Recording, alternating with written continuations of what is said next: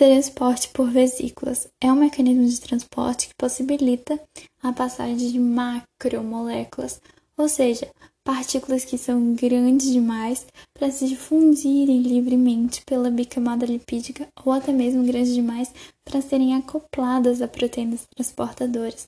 E o transporte de vesículas ele é dividido em dois: a endocitose dentro e a exocitose fora. Na endocitose, ela é dividida em dois tipos, mas pode ser dividida em três: a fagocitose, a pinocitose e a endocitose mediada por receptores. No caso da fagocitose, é o ato de comer. A célula ela vai englobar partículas sólidas. O citoplasma, nesse caso, durante o processo, vai emitir pseudópodes. E o que são pseudópodes? São expansões que circundam a partícula, formando uma cavidade chamada fagossomo ou vacúolo alimentar. Então, os pseudópodes, eles vão cercando a partícula, que aí, posteriormente, vai ser, o conteúdo vai ser digerido. No caso dos protozoários, a fagocitose é mais um processo nutritivo, enquanto que nos pluricelulares esse processo é usado por algumas células para defender o organismo contra partículas estranhas, esse mecanismo, por exemplo, é utilizado pelos glóbulos brancos do sangue que defendem o organismo contra bactérias. Na pinocitose, a pinocitose é o ato de beber. É o processo pelo qual a célula vai englobar líquidos e pequenas partículas dissolvidas em fluidos. A membrana, nesse caso, ela vai se invaginar e forma uma vesícula chamada pinossomo, sem a participação de pseudópodes. Então, na pinocitose não há participação dos pseudópodes. E após a formação dessa vesícula, a superfície da membrana ela se reorganiza. Há ainda a endocitose mediada por receptores. É o tipo de endocitose no qual ocorre a ligação da substância com a proteína receptora da membrana plasmática, efetuando o reconhecimento. Na membrana, vai invaginar-se e forma uma vesícula, que transporta a substância intracelular. Por exemplo, o LDL, uma lipoproteína que leva o colesterol do fígado para os tecidos, liga-se a proteínas receptoras da membrana, abastecendo a célula com colesterol. Então, olha que interessante: o LDL é uma lipoproteína que vai levar o colesterol do fígado para os tecidos. Ele liga-se a proteínas receptoras da membrana, então, proteínas receptoras da membrana, abastecendo a célula com colesterol. E esse será usado para a fabricação de membranas e certos hormônios. Então, esse colesterol vai ser usado ali para a fabricação de membranas e certos hormônios. Uma das várias situações que levam a casos de hipercolesterolemia, a hipercolesterolemia, altos teores de colesterol sanguíneo, trazendo, é a falha dos receptores LDL. Então, de novo, os altos teores de colesterol sanguíneo eles acontecem por causa da falha dos receptores LDL. E o que são LDL? O LDL é uma lipoproteína que leva o colesterol do fígado para os tecidos.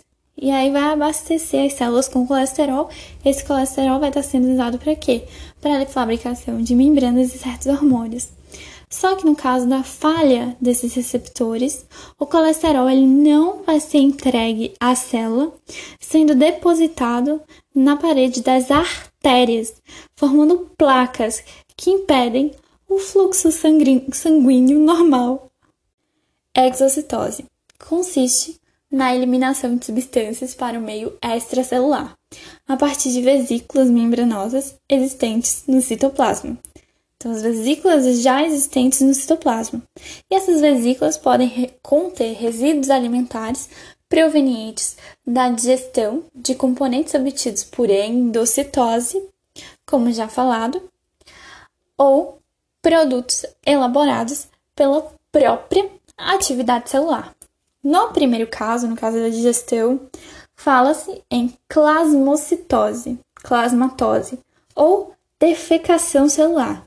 No segundo caso, compreende a atividade secretora das células, bastante desenvolvida em glândulas. Os produtos a serem eliminados encontram-se em uma vesícula no interior da célula, chamada de vácuo residual ou de secreção.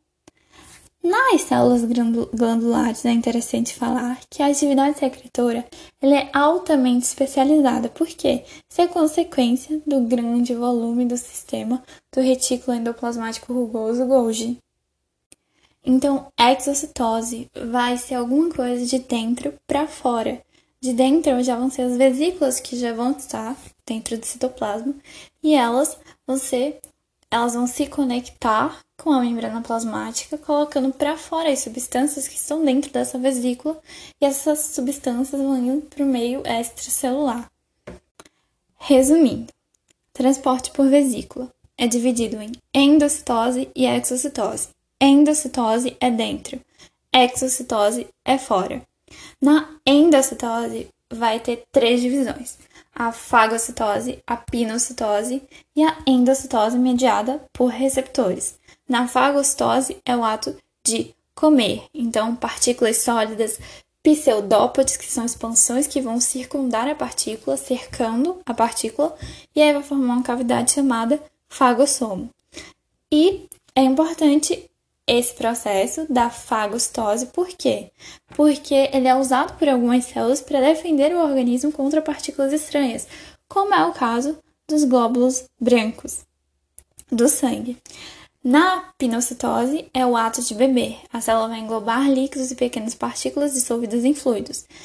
E nesse caso não vai ter a formação de pseudópodes, a membrana vai se invaginar e aí, essa substância vai vir para dentro e vai formar uma vesícula. Essa vesícula vai ser é chamada de pinossomo. No caso da endocitose, mediada por receptores, ocorre a ligação da substância com uma proteína receptora da membrana, como é o caso do LDL. E o LDL é interessante por quê? Porque a falha nos receptores de LDL o colesterol, nesse caso, ele não vai ser entregue corretamente à célula. E aí ele vai começar a ser depositado na parede das artérias, formando placas que impedem o fluxo sanguíneo normal. E a exocitose consiste na eliminação de substâncias para o meio extracelular, para fora. Então, vesículas que estão dentro, que já estão dentro, que podem ser provenientes da digestão de componentes obtidos já pela endocitose ou de produtos elaborados pela própria atividade celular. E aí, essas vesículas elas vão ir para fora, elas vão se conectar com a membrana, se conecta e a substância que está dentro dessa vesícula vai para fora.